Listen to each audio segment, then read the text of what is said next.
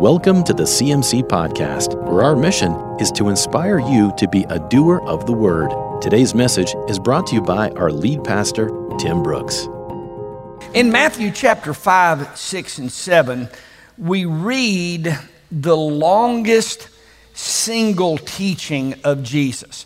Now, obviously, when you start reading the red letters, here's a scripture, here's a verse, here's two or three verses here, all through the new, uh, all through the, the Gospels. But Matthew 5, 6, and 7 is the longest single discourse of Jesus, and it is referred to as the Sermon on the Mount.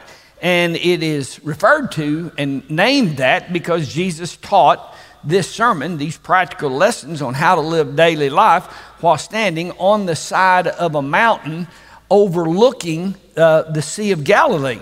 Uh, this location naturally provides a, as, as beautiful of a setting, but a tremendous amphitheater setting where that, that the multitudes could see and hear Jesus as he stood there. Uh, Terry and I have been blessed to lead two different trips uh, to Israel, and, and it just an awesome experience for she and I, uh, as I was able to stand right in this spot where Jesus uh, stood. And I'm I, uh, on two different occasions taught Matthew 5, 6, and 7, standing right there looking on that mountain with a group of people in front of me and the Sea of Galilee behind me. And in, in being able to do that, really, even all that much more, brings this teaching alive.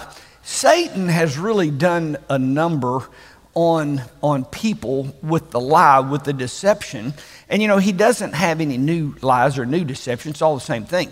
But in, in Genesis chapter 3, verse 4 and 5, when, when he deceived mankind into thinking or into believing that God was withholding some good from them that God was withholding some fun from them. Oh, God knows if you do that, you're going to really have fun. You're going to really enjoy life. You're going to really be able to go to the next level. And, and the lie that started right here in chapter 3 is the same lie that is out there today and that is cast among our Christian kids on a daily basis. You, got, you need to get out of church, get away from your parents, and go out there and have some fun.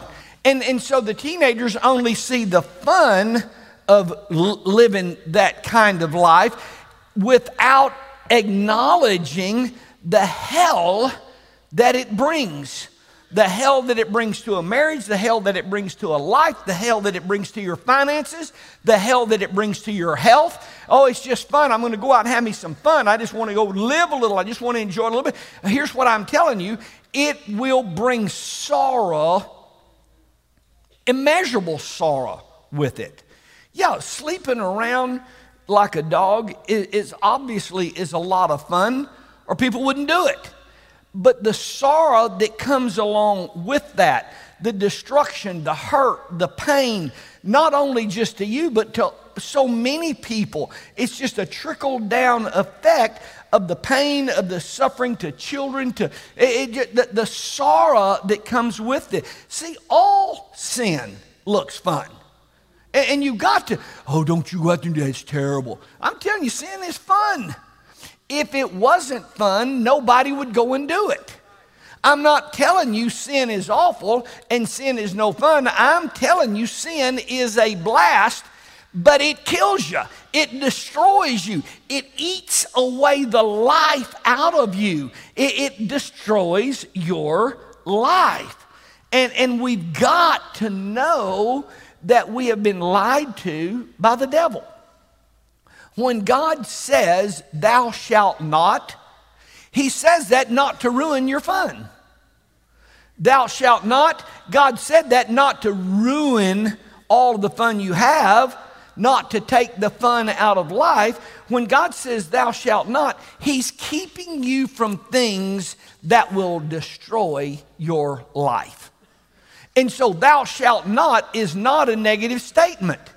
When a kid reaches to put his finger on the hot stove and the mom slaps the hand and says, Don't touch that, you're just trying to keep me from having fun. Or are you getting this? When God says no, and disciplines you and says, Don't you touch that, it's not because he's trying to destroy your fun. He's telling you what the burn of that. And if you're not very careful, you'll wear a scar for the rest of your life for touching that.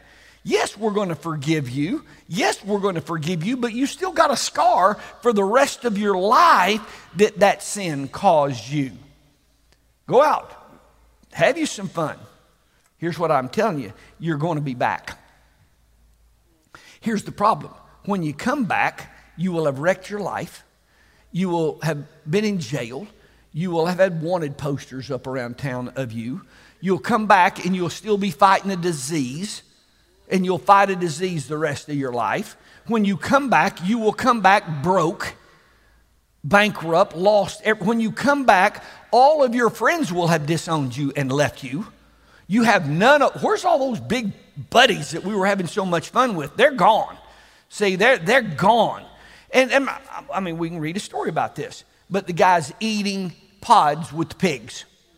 Uh, wait a minute. Life is unhappy and it's, it's an unhappy existence. What was he doing? Just wanting to go have some fun. Just want to go have some fun. That is a lie. It's not out there. God's not keeping fun from you, He's keeping you from destruction. Now, I don't know how we miss this. Seek first the kingdom of God. And these other things in life are just added to us. Well, Tim, how do I live in this kingdom? How do I live in peace and in blessings? And how do I live a happy life? Well, as a matter of fact, I'm about to tell you. That's what Jesus talks about in Matthew 5, 6, and 7. Here is the one, two, threes, the nuts and bolts of living a blessed life. Here's the way you do it. The, the Sermon on the Mount doesn't really fill our heads with a bunch of religious ideas. We're going to see that, in fact, it is a guide to how to live daily life. Now, it, it starts out very convincingly God wants you blessed. Now, I keep harping over and over and over on this one point, and I do so because the devil keeps harping over and over and over this one point. The church is trying to keep you from having fun. Your parents are trying to keep you from having fun. The Bible is just full of rules and keep you from having fun. So I've got to harp over and over and over. God wants you blessed. God's not against you having fun. God wants you blessed. And, and as a matter of fact, we've been talking about this.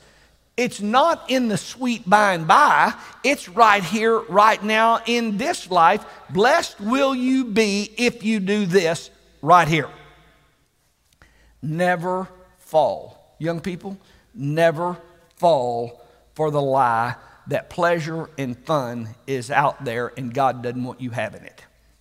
Pleasure, pursuing worldly fun will destroy your life. Here's how you live blessed. Matthew chapter 5. I just was rambling waiting for you to get to Matthew chapter 5. Hopefully you're there. Matthew chapter 5, let's go. One day, as he saw the crowds gathering, Jesus went up on the mountainside, sat down. His disciples gathered around him, and he began to teach them. God blesses those who are poor and realize their need for him, for the kingdom of heaven is theirs. God blesses those who mourn, for they will be comforted. God blesses those who are humble, for they will inherit the whole earth. God blesses those who hunger and thirst for justice, for they will be satisfied. God blesses those who are merciful, for they will be shown mercy. God blesses those whose hearts are pure, for they will see God. God blesses those who work for peace, for they will be called the children of God. God blesses those who are persecuted for doing right, for the kingdom of heaven is theirs. God blesses you when people mock you and persecute you and lie about you, say all sorts of evil things against you because you're my followers. Be happy about it. Be very glad, for a great reward awaits you in heaven. And remember, the ancient prophets were persecuted in the same way. All right, there's just a whole lot here, and, and we're going to move through this. But, but if I had about three or four hours, I would spend it on verse one. There is so much to talk about here in verse 1. He saw the crowds and he went up on the mountainside. Okay, well, there, there's, I, I can teach on this for hours right here. This is vital that you get this. Now, just as quick Bible study as we can have here in just a few seconds. If you remember in John chapter 4, when the, the interaction with the woman at the well and Jesus was there, and whoo, you know, uh, I perceive you're a prophet. And then she gets, okay, well, what mountain do you say we ought to worship? You know, we think it's this mountain. You say Mount Gerizim, well, we say Mount Ebal. Okay, if you'll go back in, in, in your Bible reading, you are very aware of how important several of the holy mountains were. They were very important, they were very significant. Holy mountains. If you'll remember when God called Moses, he went up on a mountain. Where were the people? They didn't go up on that mountain. Moses went up on the mountain heard from God. Then he came back down the mountain to tell the people what God had said on the mountain because the common people weren't allowed on the holy mountain. Okay, now, how about, is everybody with me? The, the importance, and I wish I could go back, read scripture, talk to you about the importance of holy mountains. It's very interesting. Jesus goes up on a mountain. Which one? It's not a holy mountain, it's just a mountain. Here's what's very significant the people went with him. Is this falling into place for you? See, we're ushering in a new covenant right here. We're ushering in a transition between God being up there and all the common people being down here, and a priest the Holy of Holies. All right, G- Jesus, Moses, we'll go up here talk to God. Come down here and tell us what. Jesus.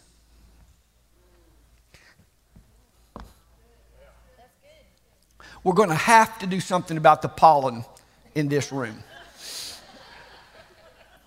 Here's what I'm telling you this is very significant that you see. Just a common mountain for everyday folks and they went up on the mountain with Jesus to hear from God. Verse 1 is very, very significant in the transition from the old covenant to the new covenant by what is happening right here. Now, there's always different groups, but you got the disciples that followed him for the love of learning. You've got the multitudes that follow him for the cures and the miracles. Uh, lots of people around when the fish and chips are being passed out. But when the persecution starts coming, everybody breaks and runs. Uh, you, you, know, if, if we advertise a healing, uh, a healing ministry, we can pack out a coliseum. If you say Wednesday night Bible study, you just get a few handful of people. See, uh, do we have a love for learning here? And so here, do we want to hear and sit feet of Jesus and hear what he has to teach us, or are we out until the fish and chips start getting delivered? Boy, then I'm all in. So let's make sure that we keep our hearts right. God, I want to hear what you have to say to me. I want to be in line with your word. Here I am to study and to hear what you have to say. Now, over the years, I've looked up, spent a lot of time looking up definitions of words that are used in Scripture. And this word blessed, it comes from a, a word makarios, M A K A R I O S.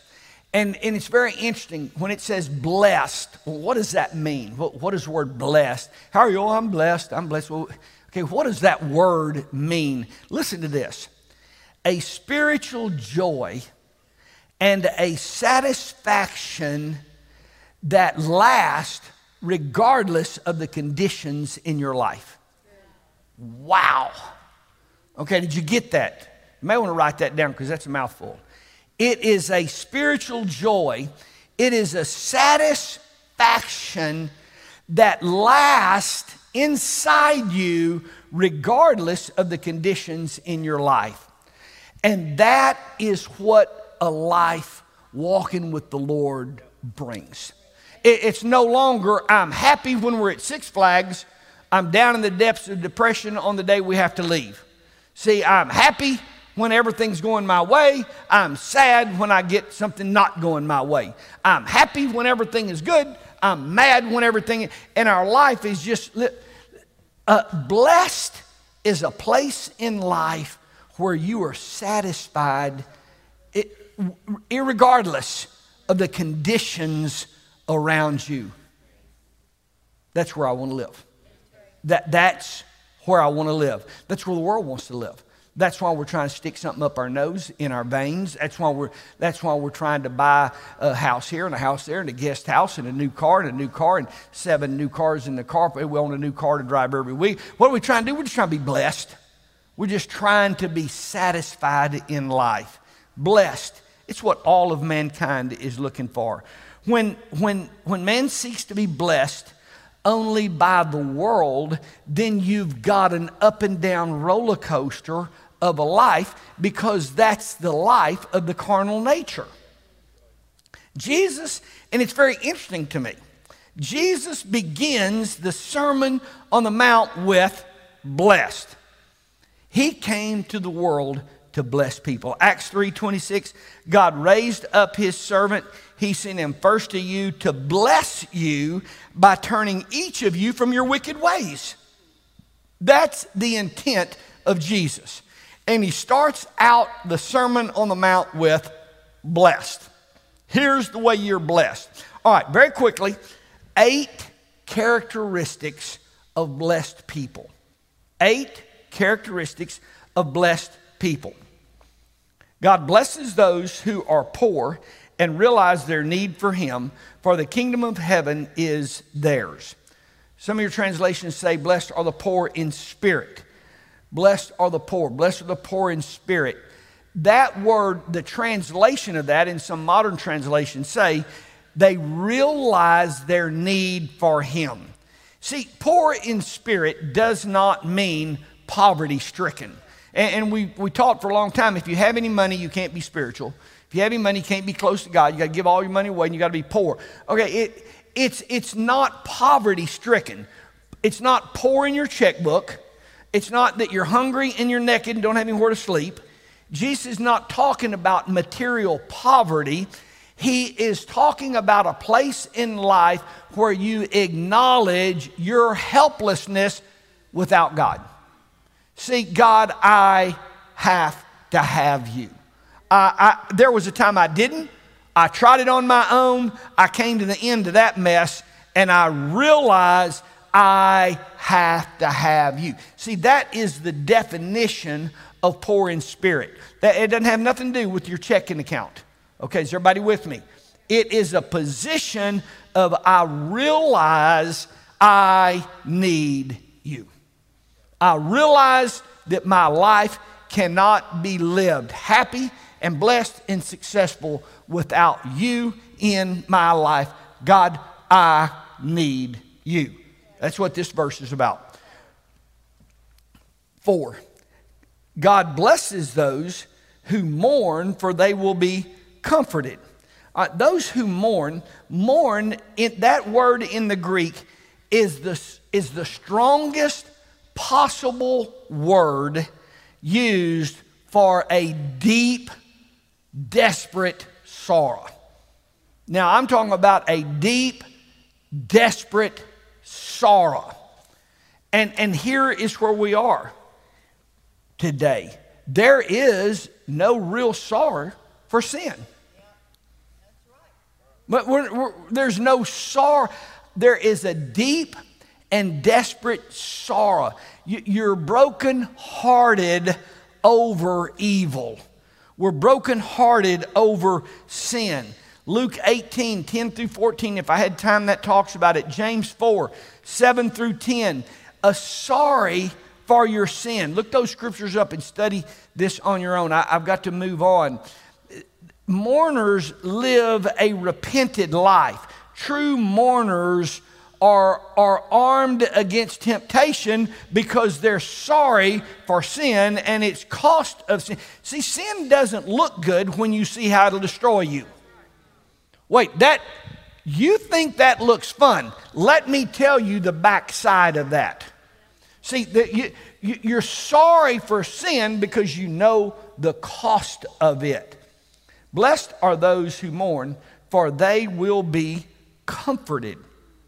That word comfort means settled in peace. Just set, you'll be relieved. You'll be settled in peace. The third characteristic in verse 5 God blesses those who are humble, for they will inherit the whole earth. All right, there are three different translations. Some of, and probably here everybody's got one of the three. One says humble, one says gentle, one says meek. All are the same word in Greek, and it means strong but tender, strong but teachable, not spineless but able to control himself, a disciplined person. That's the definition of that word. When we think of humble or gentle or meek, well, we think of somebody who's spineless. And that's not the definition of this. It is a person who is able to control themselves. Very strong, but still very tender on the, on the same side. And, and, and in too many, there is an air of sufficiency. See, a meek person knows he needs God. Romans 12 says, Let not a man think more highly of himself than he ought. That self sufficiency, you, will come to the end of yourself at some point. At some point. Now, it's very interesting here, verse 5. God blesses those who are humble, for they will, now get this, inherit the earth. We're not talking about when you die and go to heaven. See, the sweet by and by is not what the sermon is about. The Sermon on the Mount is about how you live your life right here. You're going to inherit blessings right here on this earth. God wants you blessed right here. He didn't say just live this weary, miserable, weary, wretched life, and when you finally die, then you can be happy. No, blessed are you right here.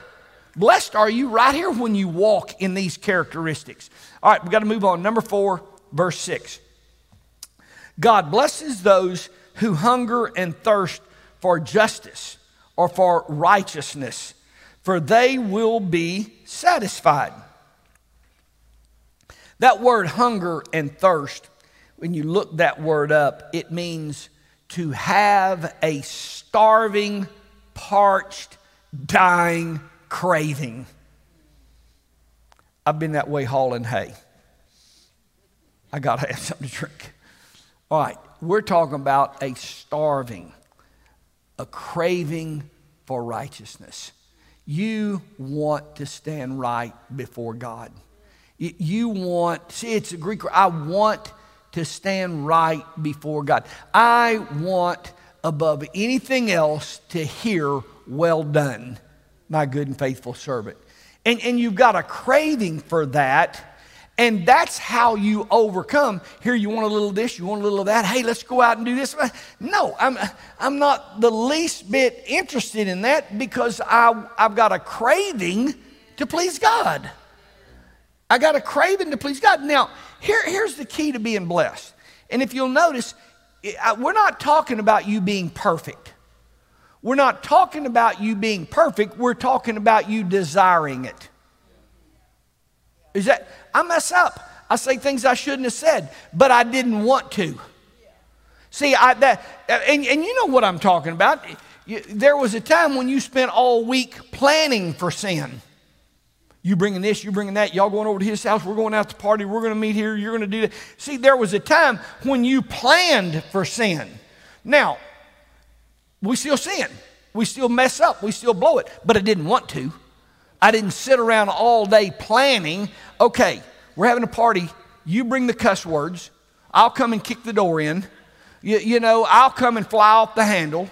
I'll break a lamp. I'll throw it through the TV. See, I didn't. Pl- I, that's not what I wanted to do. I didn't plan on being a jerk. That's, that's, so make sure you understand, well, I can never achieve that. We're not talking about you living perfect, but we're talking about you sure want to. That I, I want to do right. I want to do right. Eight characteristics of blessed people.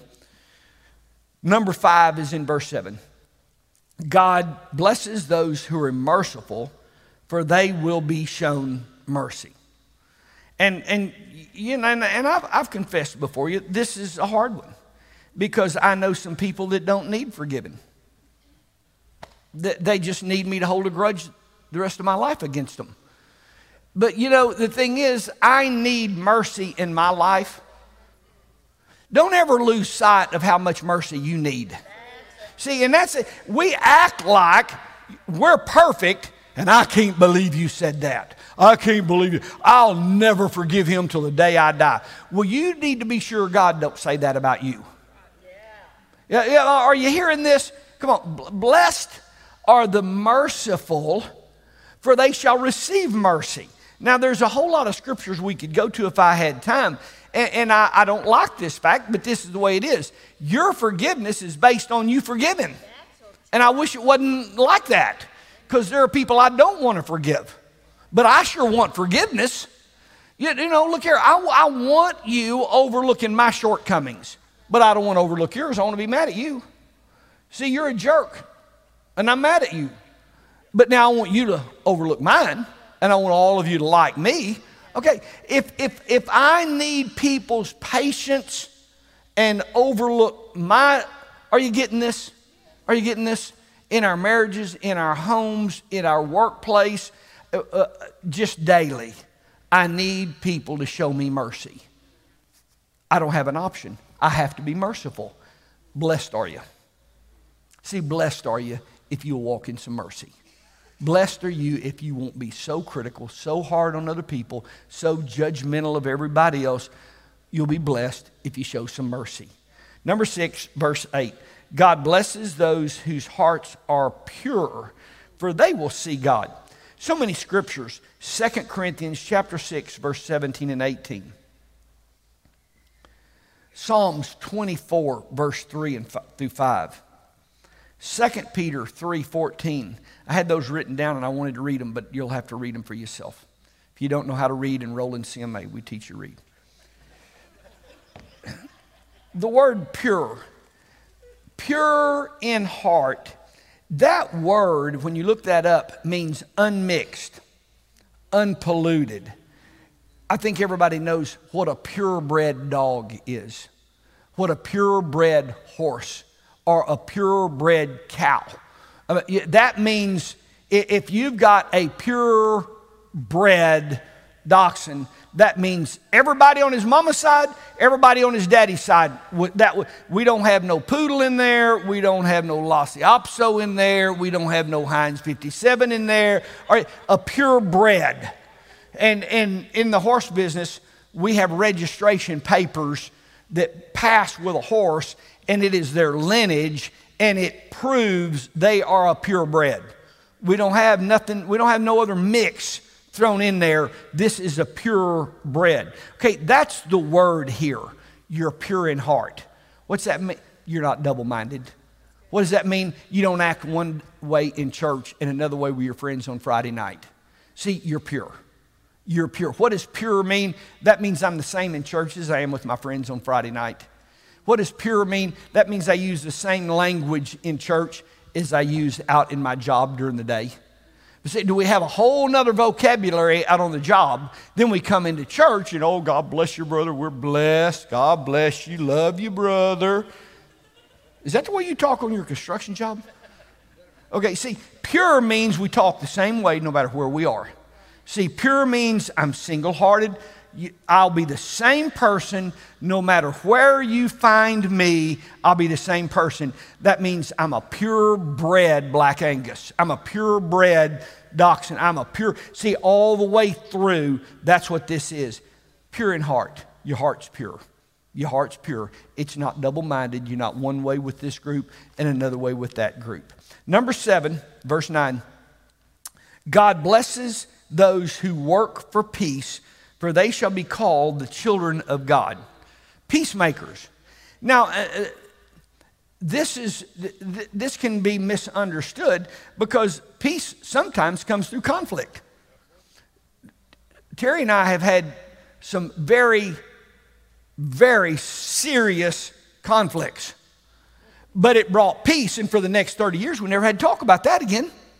We came to an understanding. So, a peacemaker doesn't mean I don't have any conflict, it just means that our conflict leads to peace.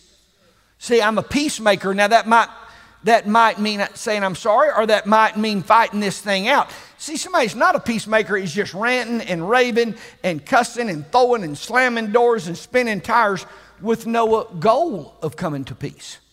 So we start into this thing, the end goal is peace. I want to make peace here. I want to be in peace here.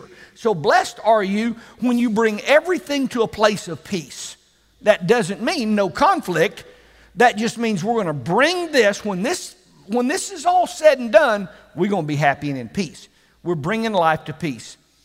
Verse 10 through 12 you endure suffering, ridiculed, criticized, ostracized, treated with hostility. I don't know. Maybe you haven't experienced that. Maybe you have. Some of you, when you turn your life around to the Lord, your family has given you a lot of grief. Some of you, maybe you got family members that have not spoken to you since you've been a Christian. Some of you have been written off by your family because you are now a Christian. See, the, the non Christian ain't going to just go right along with this. See, Jesus says there's a dividing line here. There's a dividing line. And so some of you have experienced some persecution. Some of you have experienced some, sure enough, ridicule and being criticized. Verse 12, your reward, don't, don't worry about it. Your reward will be great.